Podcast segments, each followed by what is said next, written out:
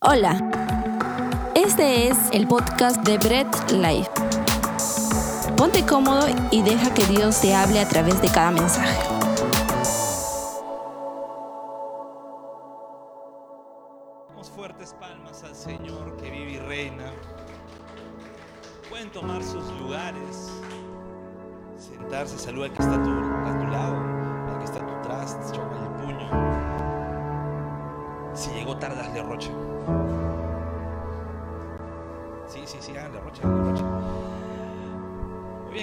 Familia? ¿Estamos bien? ¿Estamos mal? ¿Estamos con calor, con frío? ¿Estamos bien? Genial, genial. Vamos a seguir con nuestra serie, El Poema de la Cruz. Vamos a seguir con esta, esta serie donde estamos viendo cada palabra de Cristo. Y hoy vamos a hablar de un tema, una palabra favorita de nuestro amigo David Trinidad. Ok, una palabra favorita que siempre lo menciona en sus prédicas, pero esta vez no lo vamos a atribuir como él lo atribuye. Hoy día vamos a ver y sobre el significado de la palabra maldito. Yo sé que es una palabra fuerte, ya sé por qué se ríen, su palabra favorita de David Trinidad. Y el significado de la palabra maldito varía de acuerdo a la intención que está hablando, a la intención del, del hablante, varía de acuerdo también al dialecto, porque acuérdense que el español es muy, muy, pero muy amplio, y de acuerdo al dialecto del español que hablemos, varía también el significado, ¿ok? Pero en todo ambiente, incluso en las jergas, utilizamos un maldito. Y lo usamos para algo bueno, ¿no? Cuando algo sale bien, oye, qué maldito te salió. Y se pierde el significado de lo que de verdad quiere decir la palabra maldito. Incluso el significado etimológico en el español de la palabra maldito es muy diferente a lo que la Biblia nos dice de lo que, lo que es ser maldito. Yo sé que la palabra es bastante fuerte, ¿sí? Yo sé que la palabra es bastante fuerte, pero vamos a ver, es necesario entender ello. Y la palabra maldito en la Biblia tanto en el, Antiguo y Nuevo Testamento, tiene dos formas. Vamos a verlas solamente la del Nuevo Testamento. Y la primera palabra es anatema. Está en el griego, anatema. Y esta palabra, ¿ok? Esta palabra anatema es usado como excomunión de algo o como separación de algo para algo litúrgico. Para alguna ceremonia litúrgica, esto puede ser o no utilizado y puede ser o no anatema. Pero tiene que ver con simplemente excomunión. ¿sí? No se usa. Pablo incluso muchas veces lo utiliza si a un ángel te presenta un evangelio diferente, a un ángel, pues tenlo como anatema, sepáralo, tenlo como maldito, eso no está, no, no es correcto. Inclusive hay elementos ¿no? En el Antiguo Testamento que eran anatemas para usarlo dentro de la liturgia. No se podía usar ídolos porque eran anatemas, no se podían usar eh, incluso algunos vasos ceremoniales porque eran anatema para la obra del Señor. Simplemente era separación de algo para algo litúrgico, ¿no? para alguna ceremonia litúrgica. Pero viene la otra palabra, y esto sí es, esta palabra es mucha más fuerte, también en griego, y es epicataros. Sí, epicataratos, epicataratos, que tiene bastantes sílabas. Epicataratos, este significado es en un sentido de excreción, de inservible. Tiene mucha relación incluso con el excremento, como un desecho que no sirve para nada. No lo puedes ni siquiera mirar y hasta incluso puede ser asqueroso para alguien. Y en este término de epicataratos, me salió bien, este término expicataratos normalmente se usa para los que son reprobos, para los que no son elegidos por Dios, para los que están completamente condenados por Dios. Esta es la palabra que se utiliza para ese tipo de personas y solamente es utilizado para personas. En la Biblia le da un sentido solamente utilizado para personas. Es una maldición que no tiene reversa, es una maldición completamente condenable. Y en la Biblia, en la palabra de Dios, vemos que hubo un epicataratos, un maldito que no tenía culpa. Un maldito sin culpa que fue tratado como desecho sin ser culpable de nada. La única persona que podría reclamar el porqué de su trato. Y esta persona, este maldito sin culpa fue Cristo. Este Cristo fue ese maldito sin culpa que cita un verso más del poema de la cruz en esta situación, cuando alza su voz y dice, Padre mío, Padre mío, ¿por qué me has abandonado? Este es el grito de Cristo como un maldito sin culpa, porque no tenía culpa alguna, gritando esta, en esta situación. Y para ello quiero que puedas abrir tu Biblia en Mateo 27. Mateo 27 del versículo 45 al versículo 47. Abre tu Biblia, prende tu Biblia o lo vas a ver aquí atrás dice la palabra de Dios, y desde la hora sexta hubo tinieblas sobre toda la tierra hasta la hora novena. Cerca de la hora novena, Jesús clamó a gran voz diciendo, Elí, Elí, lama sabactani, que esto significa, Dios mío, Dios mío, ¿por qué me has desamparado? Algunos de los que estaban allí decían al oírlo, ¿a Elías llama este? Vamos a orar para que el Señor sea guiándonos en la palabra. Bendito Dios Todopoderoso, gracias por tu palabra. Gracias Señor porque tú nos vas a redarguir, nos vas a enseñar Señor en esta pequeña porción.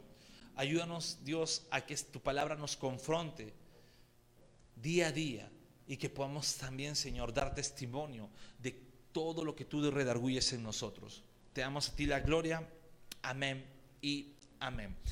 Bien. Vamos al contexto. ¿Sí? El contexto de esta situación, ya saben, estamos hablando de Cristo en la cruz, es la crucifixión, ya van a decir, ese spoiler, ya me lo sé. Pero vamos a entender algo. Estuvo colgado Cristo en la cruz seis horas. Seis horas. Cuando habla de la hora sexta, está hablando aproximadamente de las 9 de la mañana y la, hora, novena eran las 3 de la tarde. ¿Ok? Entonces, Cristo está, perdón, las 9 de la mañana es la hora tercera, perdón, perdón, me estoy confundiendo. Y Cristo estaba colgado durante esas seis horas. ¿Sí? Había oscuridad en toda la tierra. Algunos teólogos consideran que cuando se refiere a toda la tierra en este momento era toda la solamente ese lugar que se oscureció. Otros teólogos y me inclino más por esta por esta por esta versión, otros teólogos mencionan que hubo oscuridad literalmente en toda la tierra. ¿Por qué? Porque el que estaba siendo crucificado no era cualquiera. Era el Hijo de Dios. Y era su creación reaccionando a cómo martirizaban al Creador. Era un suceso que trascendía cualquier cosa, por eso dicen, cuando en este pasaje se refiere a toda la tierra, muchos lo dicen, fue literal, toda la tierra se llenó de oscuridad. Sí, en, en el Gólgota estaban en la tarde, así que podía quedarse en oscuridad y decir, no, ah, cualquier suceso, pero sí en todo el mundo. Incluso la noche más oscura se puso más oscura porque estaban crucificando al Salvador. Ahora, eh, no fue un eclipse porque muchos pueden decir, es que fue un eclipse, ¿no?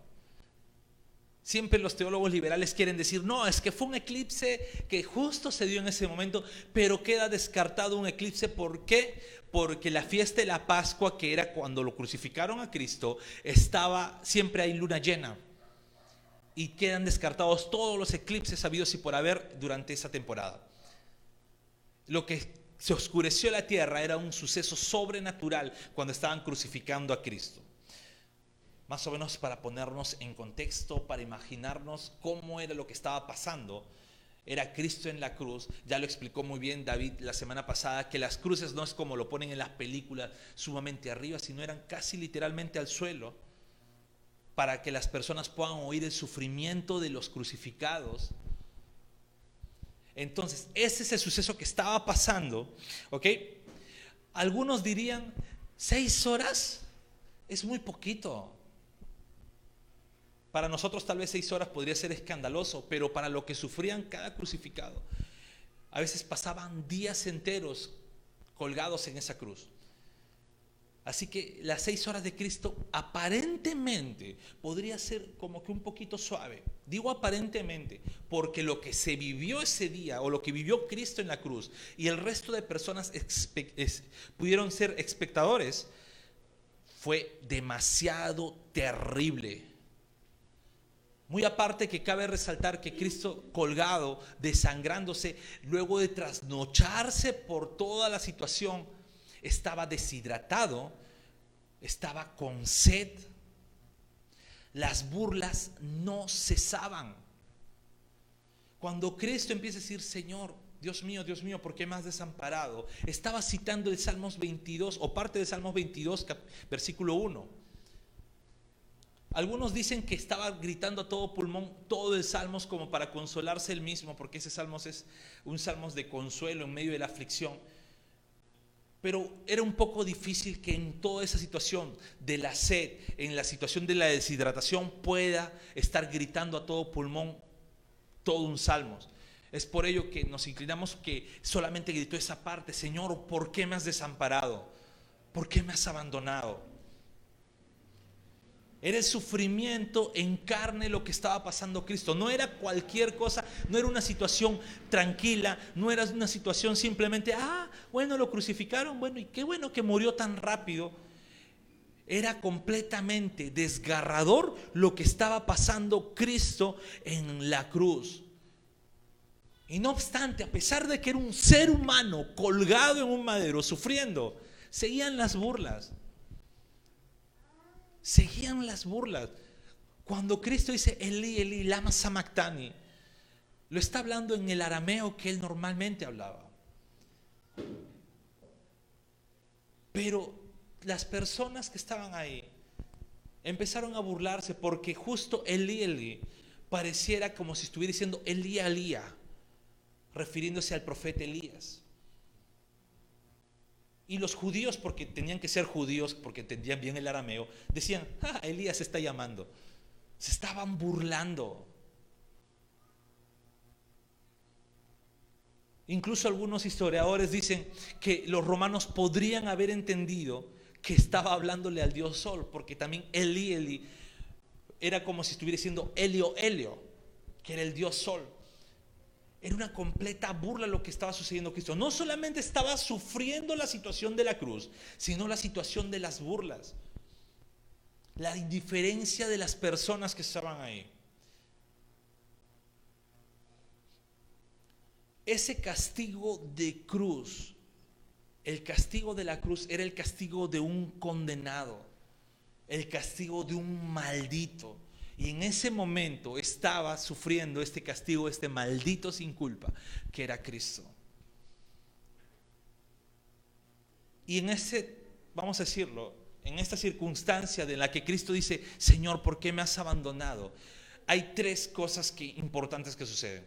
Lo primero es que tanto Cristo como todas las personas, todos los espectadores que estaban ahí, estaban viendo parte de lo que era un infierno en esta tierra. Cuando el sol se oscurece, es simplemente la creación reaccionando a que Dios ya no estaba completamente ahí, a que Dios ya estaba completamente desechando esa situación. Esa oscuridad, tal cual la oscuridad del infierno que estaba pasando, ese dolor, ese sufrimiento, era Dios mostrándole a la gente lo que sería una porción del infierno en esta tierra. Ellos estaban viviendo literalmente en todo lo que padecía Cristo, en todo lo que la naturaleza misma estaba siendo reflejada, estaban viendo parte del infierno en la tierra. Ahora, no quiero decir que el infierno esté en la tierra, ¿ok? Como dicen algunos amigos por ahí. No quiero decir que el infierno es en esta tierra, sino que en ese momento de la cruz, se estaba permitiendo ver parte de lo que sería un infierno en esta tierra. Oscuridad, abandono de la presencia de Dios, burlas incesantes, dolor, sufrimiento, personas agonizando. Y ese es lo que estaban viviendo todos ellos, ese infierno en la tierra. Estaban presenciando. ¿Y por qué no decirlo? Estaban presenciando lo que les tocaría o tocaba pasar al final de sus vidas y lo estaban viendo literalmente en Cristo, en el que no tenían por qué estar ahí.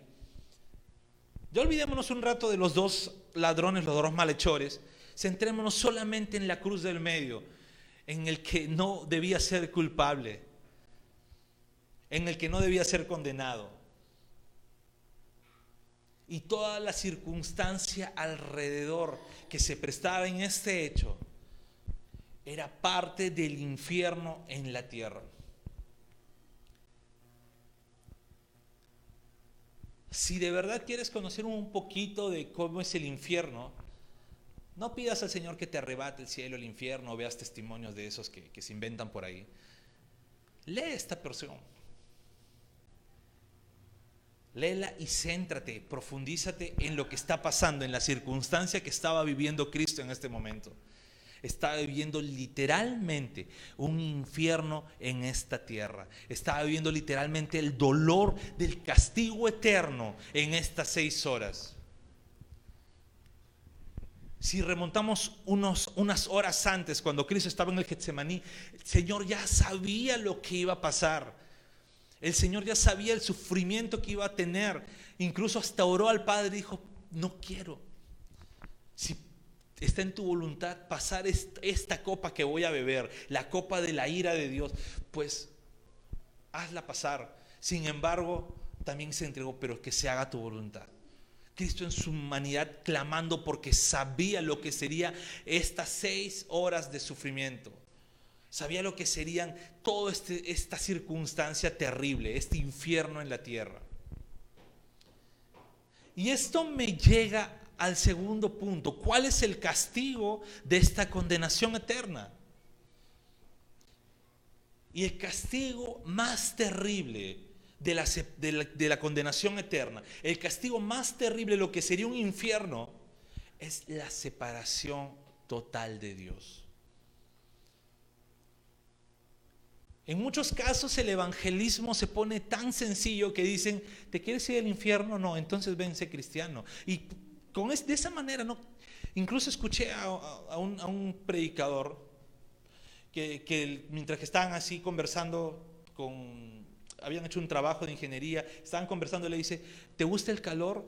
Mira, en tal lugar hace como 40 grados y en el infierno es más caliente, tú te quieres quedar ahí, tú te quieres quemar ahí. Y simplemente limitamos al castigo eterno del infierno a fuego, a dolor, a sufrimiento, pero nos olvidamos que el peor castigo de una condenación eterna, el peor castigo de lo que puede ser el infierno, es la separación total de Dios. Es que el Creador Todopoderoso nos dé la espalda. Tal vez ahora las personas inconversas no sienten esa separación. ¿Saben por qué? Porque todavía el mundo está viviendo bajo la gracia común del Señor. Todavía la iglesia está presente donde lucha contra todas las ideologías, contra todo lo inmoral. Todavía el Señor está presente. Todavía hay una gracia común para toda la humanidad. Y tal vez dice, bueno, si estoy con Dios o no estoy con Dios, me da igual, me va bien, incluso podrían decir algunos. Pero el peor castigo de esta condenación es la separación total de Dios. Y aunque la deidad de Cristo, porque Cristo era 100% Dios, 100% hombre, aunque la deidad de Cristo no podría separarse de, del ser de Dios, acuérdense, segunda persona de la Trinidad, los tres son uno solo ser. Aunque la deidad de Cristo era imposible que se separe, su humanidad sufrió ese abandono. Su humanidad sufrió esa, desolación. La humanidad de Cristo sufrió lo que sería en la separación total de Dios. Un hecho sin precedentes. Y todo eso lo estaban, estaban viendo las personas que estaban ahí, tanto los que eran seguidores de Cristo como las tres mujeres, Juan que estaba por ahí, tanto los burlones judíos, tanto los soldados que estaban ahí latigando en medio de la cruz, siendo de verdugos, todos ellos estaban viendo lo que era parte del infierno en la tierra, lo que era parte de la condenación. No estaban viendo solamente un simple hombre crucificado, estaban viendo prácticamente a un hombre condenado al infierno, sufriendo todo lo que sufriría una persona condenada al infierno ahí. Y Cristo en su humanidad narra este grito diciendo, ¿por qué me has desamparado, Dios? ¿Por qué me has abandonado? Sabes, yo no me quisiera ni imaginar diciendo eso. A veces por menos decimos, Dios, ya no estás de mi lado. Señor, me rompí una uña, ¿por qué me has abandonado? Pero no nos ponemos en este ambiente tan trágico donde nuestro Señor padeció esto, padeció esta condenación. ¿Sabes? Cada uno de nosotros deberíamos haber estado, deberíamos pasar esta situación. Si no fuera por Cristo, pues todos hubiéramos pasado esta situación. Sin embargo, Cristo sin pecado, varón perfecto, incluso como lo describe la Biblia, nombre sobre todo nombre, estaba padeciendo esto sin culpa, estaba siendo maldecido sin culpa. Estaba siendo completa en su humanidad completamente desechado sin culpa. La cruz no solamente es como lo vemos de repente en Semana Santa, en películas, en algunos canales, la vida pública de Cristo, el Evangelio de Lucas, ni incluso la pasión de Cristo, por más fuerte que pueda ser.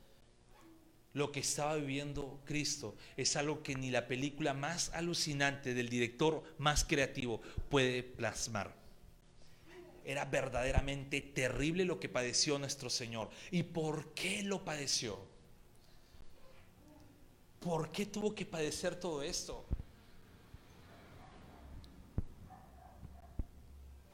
¿Por qué Cristo, si no tenía culpa, tenía que padecer todo esto? Y con el respeto que me tienen que tener todos los abogados aquí presentes, era porque tenía que haber una sustitución penal. Tenía que haber esta sustitución penal Y esto solamente podía ser posible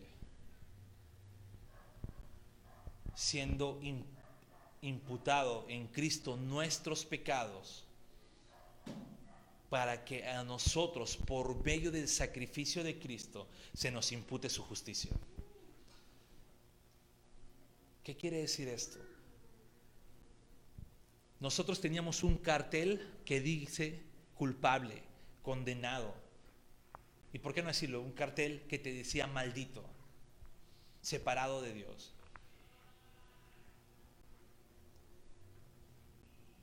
Y Cristo tenía un papel, un cartel que decía hombre justo, varón perfecto, sin pecado, sin mancha, hijo de Dios. Sin embargo, cuando Cristo fue a la cruz, cuando el Señor estaba en la cruz, se le quitó ese cartel a Cristo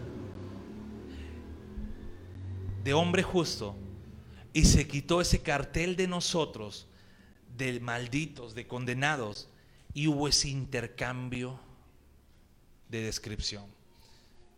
Y en ese momento, en esa cruz, a Cristo se lo vio como se nos debía ver a nosotros, para que nosotros, por medio del sacrificio de Cristo, se nos vea a Cristo morando en nosotros.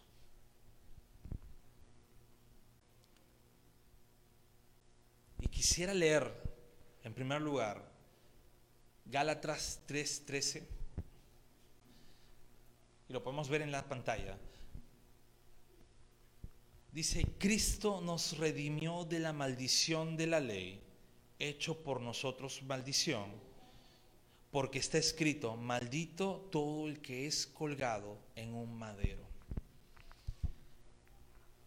Jesús fue hecho maldito podíamos considerar a Cristo pecador porque Él no pecó. Pero si en la imputación se le fue descrito como maldito por nosotros, por nuestra causa.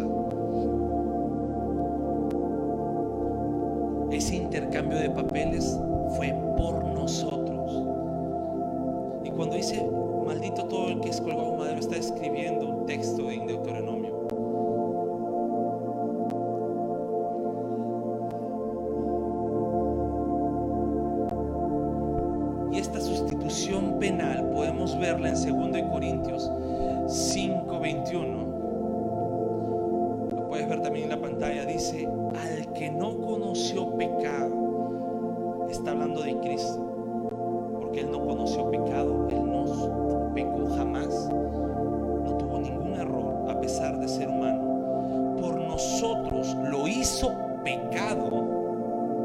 para que nosotros fuésemos hecho justicia de Dios en él.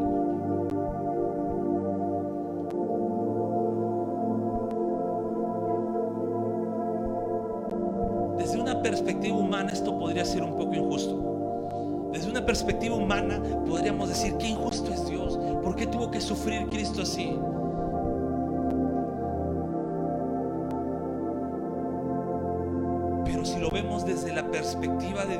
Era necesario el sufrimiento de Cristo en la cruz para que tú y yo no tengamos que sufrir esa misma condenación.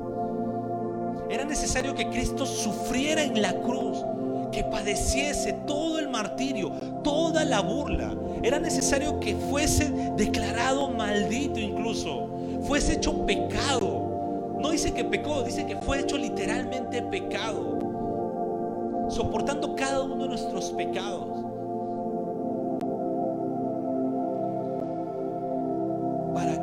Nosotros se nos haga su justicia en Él.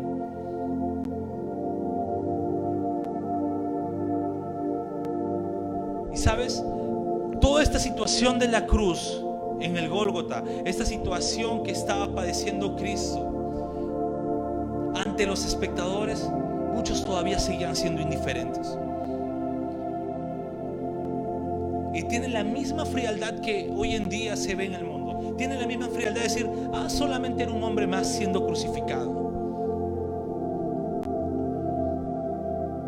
Pero es necesario que como iglesia entendamos lo que de verdad pasó. Que si el Señor te eligió como hijo, créeme, sustituyó tus pecados por su justicia.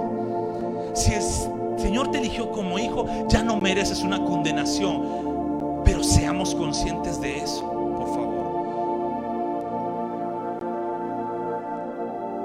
El mundo ya no necesita una iglesia tan tibia en lo que respecta a la palabra. El mundo necesita una iglesia que predique la verdad. Hay gente afuera esperando, no esperando a que tú le muestres lo mejor que pueden sacar. Hay gente esperando que tú en tu predicación del Evangelio rescates su vida de una condenación eterna.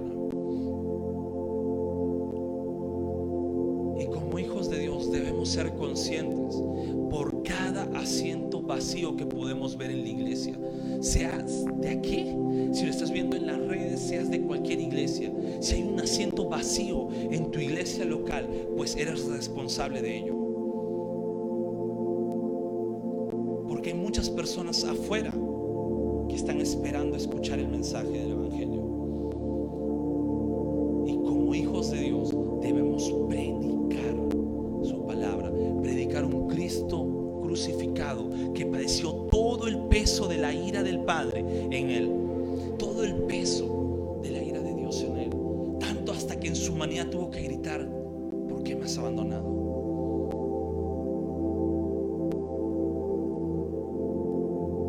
Cristo fue ese maldito sin culpa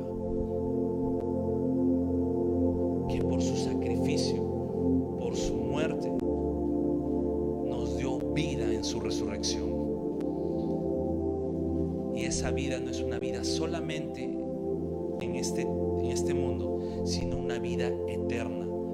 y alegrarnos en el Señor. Oremos al Señor. Padre amado, te damos toda la gloria, Señor. Y bendito Dios, gracias, de verdad muchas gracias, porque nos haces entender dónde deberíamos estar nosotros. Gracias porque nos haces entender que si no fuese por ti, si no fuese por Cristo en la cruz, ¿qué sería de nuestras vidas? Y perdónanos porque muchas veces ponemos tantas cosas en el centro de nuestras vidas que nos olvidamos que el centro de nuestras vidas debería ser una cruz marcada en nuestro pecho.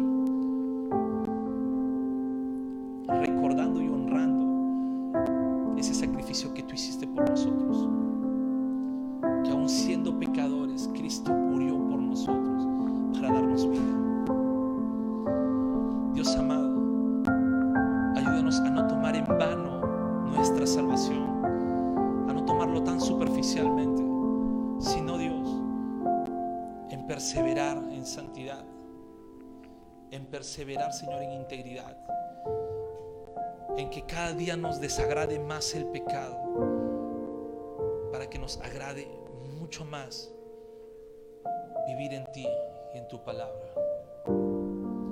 Dios bendito, toda gloria es para ti. Y ayúdanos, Señor, a también seguir predicando el Evangelio a las demás personas. Seguir predicando el Evangelio